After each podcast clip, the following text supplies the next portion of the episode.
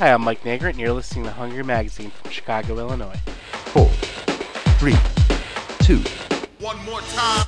Hey there, welcome back for another edition of Hungry Magazine Chef Interviews.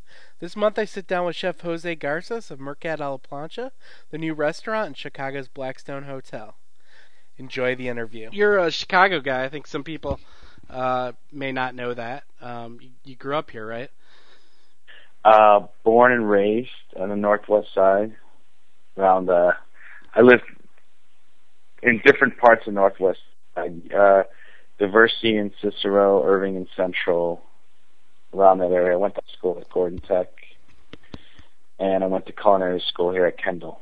So, I mean, I think the important question, especially since you spend a lot of time in Philly these days, is what's better, the Italian beef or the Philly cheesesteak?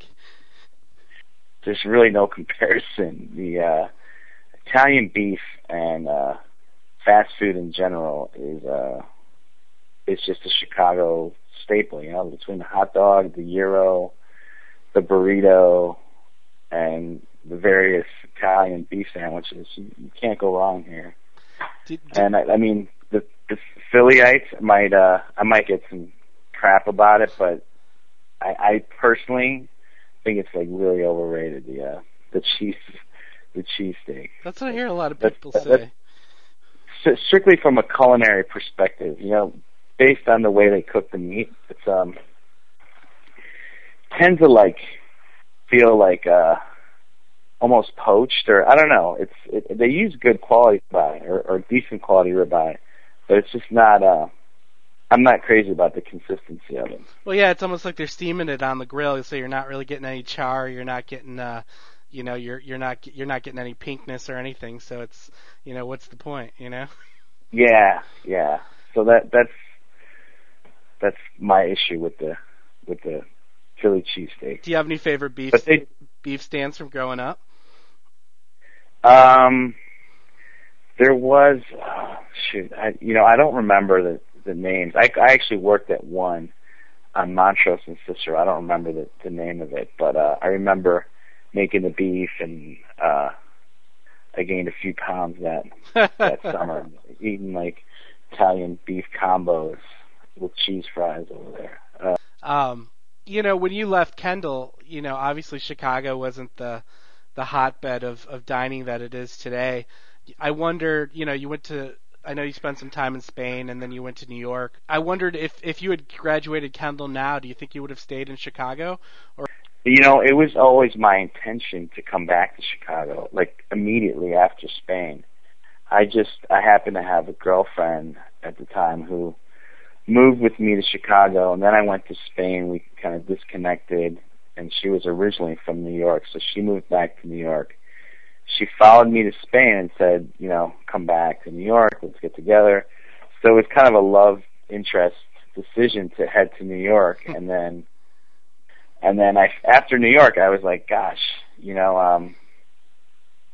I was gonna come back to Chicago, but I met a good friend of mine at this point, Douglas Rodriguez, and he was a pretty hot chef in New York at the time, and I really wanted to get into Latin cooking, and so he kind of took me on this journey in opening 2 places in New York and introducing me to my first chef position in Philly.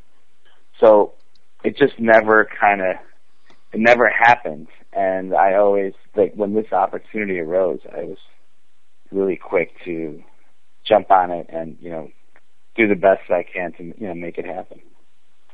Well, that's an interesting thing. Obviously, Doug Rodriguez, he's got De La Costa here now, and I wonder, do you guys have a little friendly rivalry now that you're both operating restaurants in the city?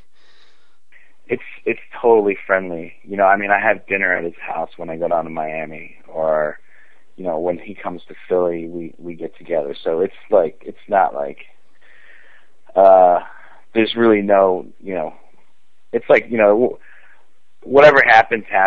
I'm going to do my best, and he's going to, you know, do his best. So it's really about that. But, you know, friendship will always probably supersede any kind of rivalry. Yeah, I feel pretty indebted to him. He really got me involved in the higher end of cooking, and as well as the media aspect of the industry, and just in general, he's been good to me. Yeah, I was gonna say, obviously, there's probably a lot of things you get out of Douglas Rodriguez, and I wondered what the big lessons were that you took from him that have kind of influenced what you're doing now. He's always been like a master of like flavor combinations. Like he actually, and I think his palate is like really off the charts. I mean, he can go try something and go back, like anything from basically any country, go back just by tasting it and replicate it pretty easily. I learned a lot in terms of just flavor combinations, Latin food, ceviche. Yeah, I mean, the flip side of that, of course, is you spent some time working in the Stephen Starr organization, and Stephen Starr is obviously sort of a rock star on the business side there in Philly and New York, and so you kind of had the best of both worlds. You got really great culinary training, and you also, it seems like you've got a really good example in terms of how to build an empire if that's what you want to do. Is that fair to say? Yeah, that's totally. It was a great situation for me to be in, and I relished it for 4.5, almost 5 years. I was like a sponge in Stephen's organization, trying to really, I watched him expand from Alma de Cuba at the time was his third restaurant, and he went from 3 to like 13 within 5 years. So I was able to, watch him build his infrastructure, watch him organize and grow, and I was able also to see the mistakes he made along the way. So I'm hoping not to repeat those mistakes, take a lot of the good, and really I really got that business side, which a lot of times chefs don't get. A lot of times they don't they're not exposed to as much to that side of the business, and so that was hugely valuable. And right now, I mean, you've got quite a lot of things going. I mean, it sounds like in Philly you're doing, you're on your third restaurant or fourth restaurant now. Is that right? With Chilango on the board, I guess. Yeah, that's my third there. That's going to be a pretty big. It's actually, we had to change the name to Distrito, DISTRITO. We found out Chilango was not only trademarked, but there's 15 of them, so we wanted to be a little more original. I'm building kind of a small, what I think is like a boutique restaurant group, where I don't want to like go crazy with the concepts. Just stick to what I know, which is Latin food. There's only one other concept that I want to develop, which is an Asian and Latin concept. Yeah, I read about that. You said you were looking at Latin Thai or something like that. Yeah, I've had that on the board for years. I think it'll be a smash if I'm ever able to get it off the ground. It's been kind of tough finding that perfect location. At this point, I don't want to force anything. I want to, make sure there's like nice, easy fits.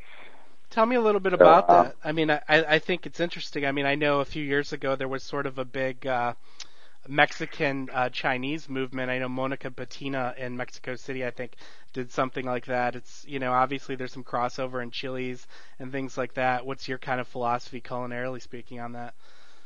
Yeah, I think more like Southeast Asian and South American and Caribbean. There's a lot of crossover there. There's just cilantro, green chilies, coconut milk, certain rices.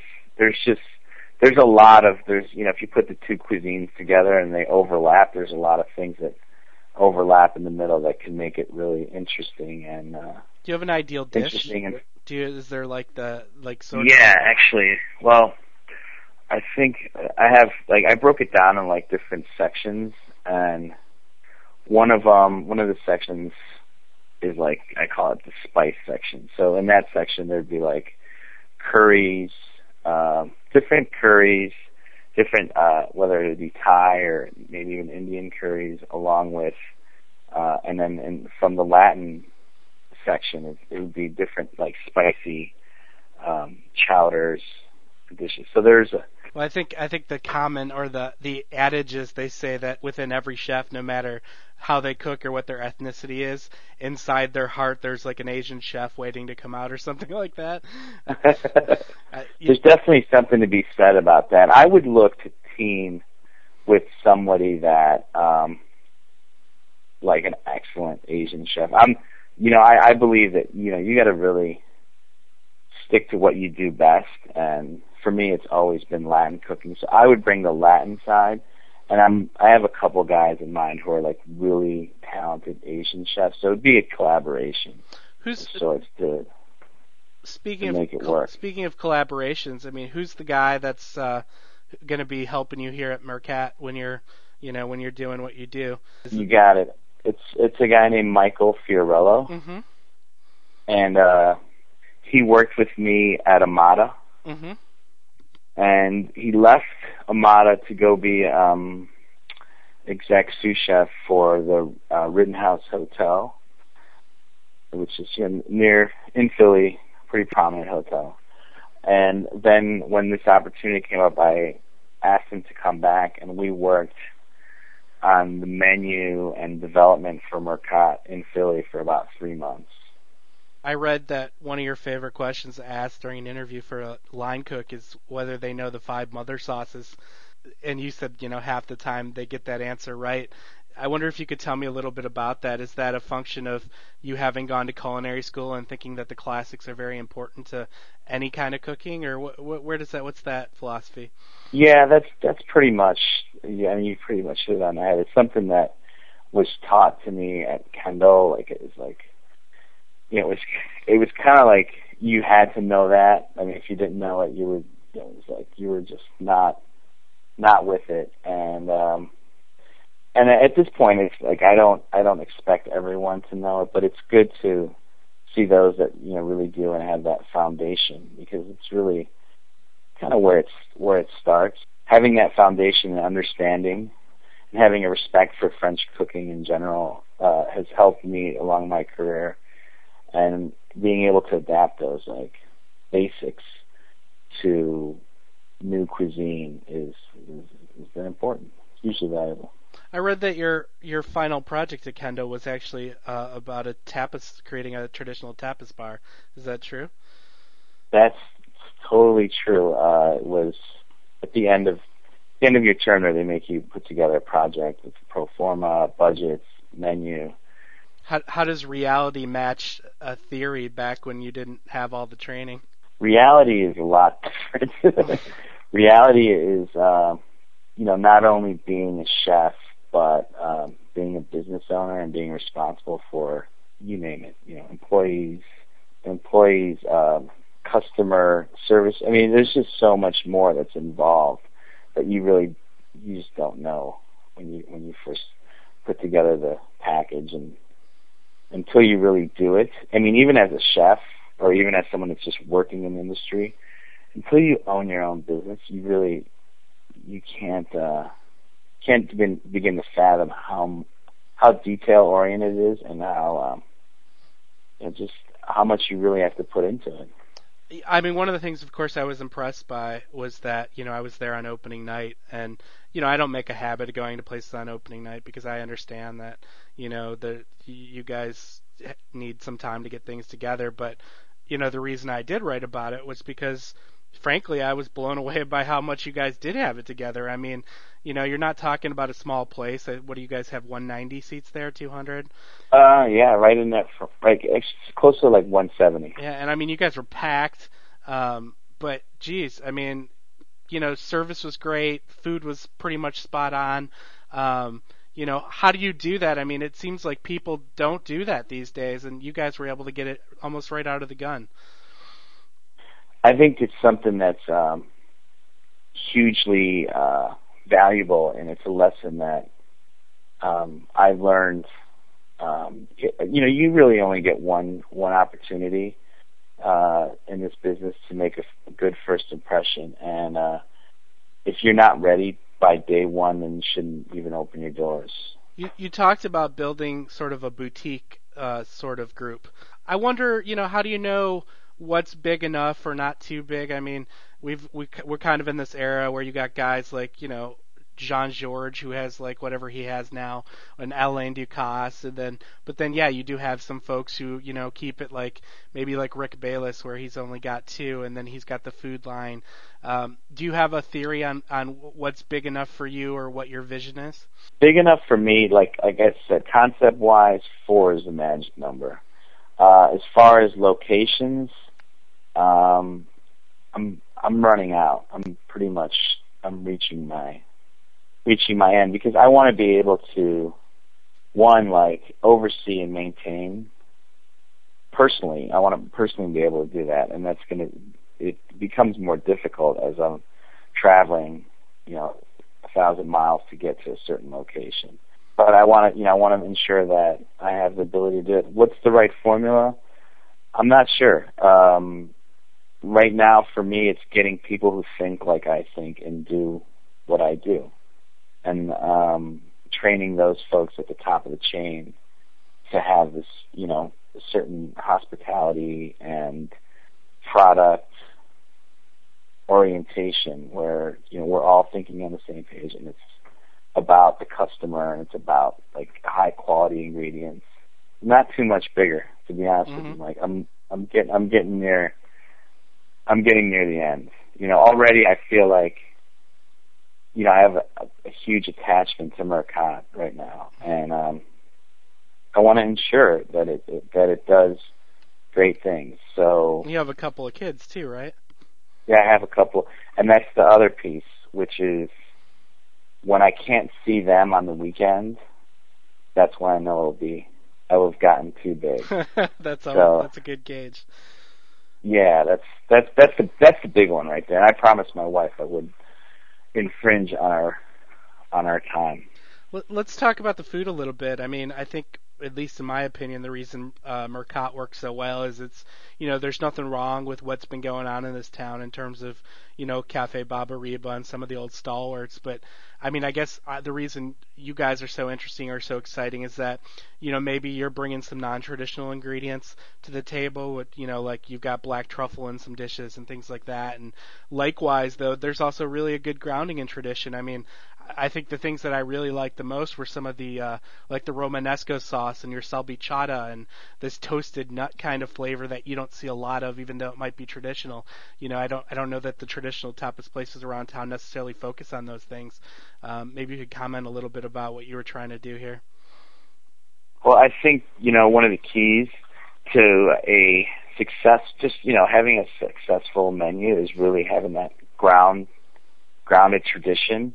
And then bringing some excitement to it, you know, like just elevate, get the best ingredients you can, prepare them the best that you can. So, you know, these things like romesco and salchichada and, you know, padron peppers and, you know, pulpo con patatas, like things that are like traditional, we try to, you know, stick to our guns, you know, start, you know, really try to stay as close to the tradition as possible, you know, do the right amounts of flavor combinations, and then just elevating them. I actually have, I just finished my cookbook. It'll be published in September by Lake Isle Press, and it really speaks to that traditions meet innovative cooking, and how, you know, how I would take, you know, basically go to do my research and development, find out what, you know, mom and pop are cooking at home,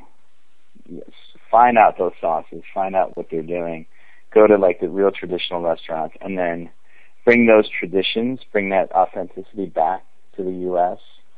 and apply some local ingredients, apply fresh ingredients, you know, and then just use my culinary talent to like make it all mesh together. Yeah, it seems like you really do a lot of due diligence and research. I read about that trip you took to Mexico recently in Food and Wine, and, you know, it reminds me a little bit of, you know, another local guy, Jerry Kleiner. I know Jerry likes to travel a lot and take the best of things and then innovate on top of those, and it seems like you really got to go and you got to understand the tradition before you can innovate. Yeah, it's hugely important. I mean, I've been to Spain probably like 2 or 3 times, at least twice a year for the past 4 years. Yeah, I got hugely inspired by the northern part of Spain, the Basque area. I opened Tinto, which was more Basque-oriented, and was there any significance? I mean, I've read that the hexagonal shapes in the restaurant and all that is kind of based on the Mercat Boqueria in Spain. Was that a pivotal market or something that you looked at, or where did that come from? The Boqueria is really one of the finest markets. I think one of the best markets I've ever been to. I'm a huge market fan. And the hexagonal shapes are on the rooftop, and they're actually, those particular hexagonal tiles are throughout Barcelona. So they have a huge, like, the architecture played a huge part in the design here. Barcelona is very, I don't know if you've been or not, but very contemporary in terms of design, and in particular restaurant design. They have some of the most contemporary hip, like, cool spots. I think that we were trying to bring some of that modernism here to Chicago. Well, I think, obviously when you start talking about a la Plancha, for me, I think of, like, Cal Pep, of course, and so, but the thing about that is if you're Cal Pep, you're on the water, and so you're going to celebrate the local bounty of seafood, whereas you're in Chicago, well, maybe you're going to celebrate beef because you're going to get really good steak, and you're going to get really good lamb chops here, So, and not, which isn't to say, I mean, I had the shrimp there and it was amazing. And not only that, I love the fact that you guys keep the head on. That's a really good touch that, I think a lot of people would be afraid to do that because maybe people would get grossed out or whatever. But it's, that shows how fresh it is, and that shows, that this is some really good stuff. But you're celebrating what the local bounty is in this case. Yeah, that's much it. You hit it right there on the head, and that's like the epitome of what we're trying to do is really make cultural peace from Spain, but then adapt it to our environment, which is Chicago, and keep the authenticity at the same time. So, what's it like being back here? I mean, do you still have family here? Are there some things that you've gotten to do? I know I'm sure you're busy with the restaurant, but maybe some things that you've wanted to do or check out that you've been hankering for since you've been away? Going out and exploring. I did check out a cool elixir kind of spot, the Violet Hour. Uh-huh, absolutely. One of my favorite spots. Been there twice. Love the cocktails. Love the ambiance. Been really a nice escape, but for the most part I just have been trying to hammer this thing down over here, make sure it's smooth and consistent. What about? But I will like, I mean, I want to get to Pilsen or Little Village to have some authentic Mexican. I went to the Wiener Circle the other day. I got my fill. Nice. Hot dogs, and I'm planning on spending a ton of time here over the summer. My friend has a couple boats. He has like a sailing company. I'm gonna mix in business with pleasure a lot here, and really reconnect to the city again, like just spring, summer, and enjoy it. Chicago's my absolute favorite town, and in spring, summer, and fall, it's unbelievable. I read that you were like a lifeguard on Foster Beach. I wonder, is there something that runs through you about Chicago or from growing up here that, you take with you even when you're in Philly, or, there's just something that runs through you, either it's a particular thing about being from Chicago or Chicago itself? Bears and Cubs fan, Bulls fan, like diehard, so I don't get much love over there when it comes to sports. And, I truly feel like I'm a Chicagoan. I mean, I spent a amount of my life here, and, being born here, when I came here to open Mercat, I had this feeling of just going home, even though I have, my wife and family But like when I got onto the plane, I was like, God, I'm finally coming home after so many years. So yeah, it's ingrained in me, and I don't want to. Yeah, I never wanted to lose touch, and I felt like if I had waited any longer, it might have felt differently. I mean, there was actually a time there when I was in Philly that I felt like maybe I should transplant, but we'll see how it goes. You know, gonna take it one step at a time. Here. You raising your kids as Chicago sports fans? Yeah, oh, definitely.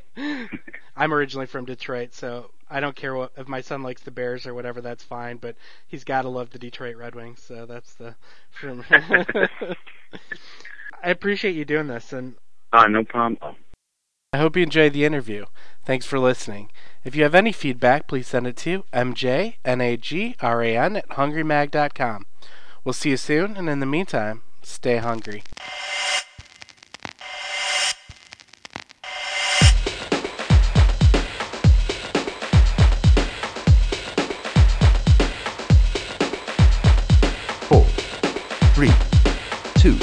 One more time.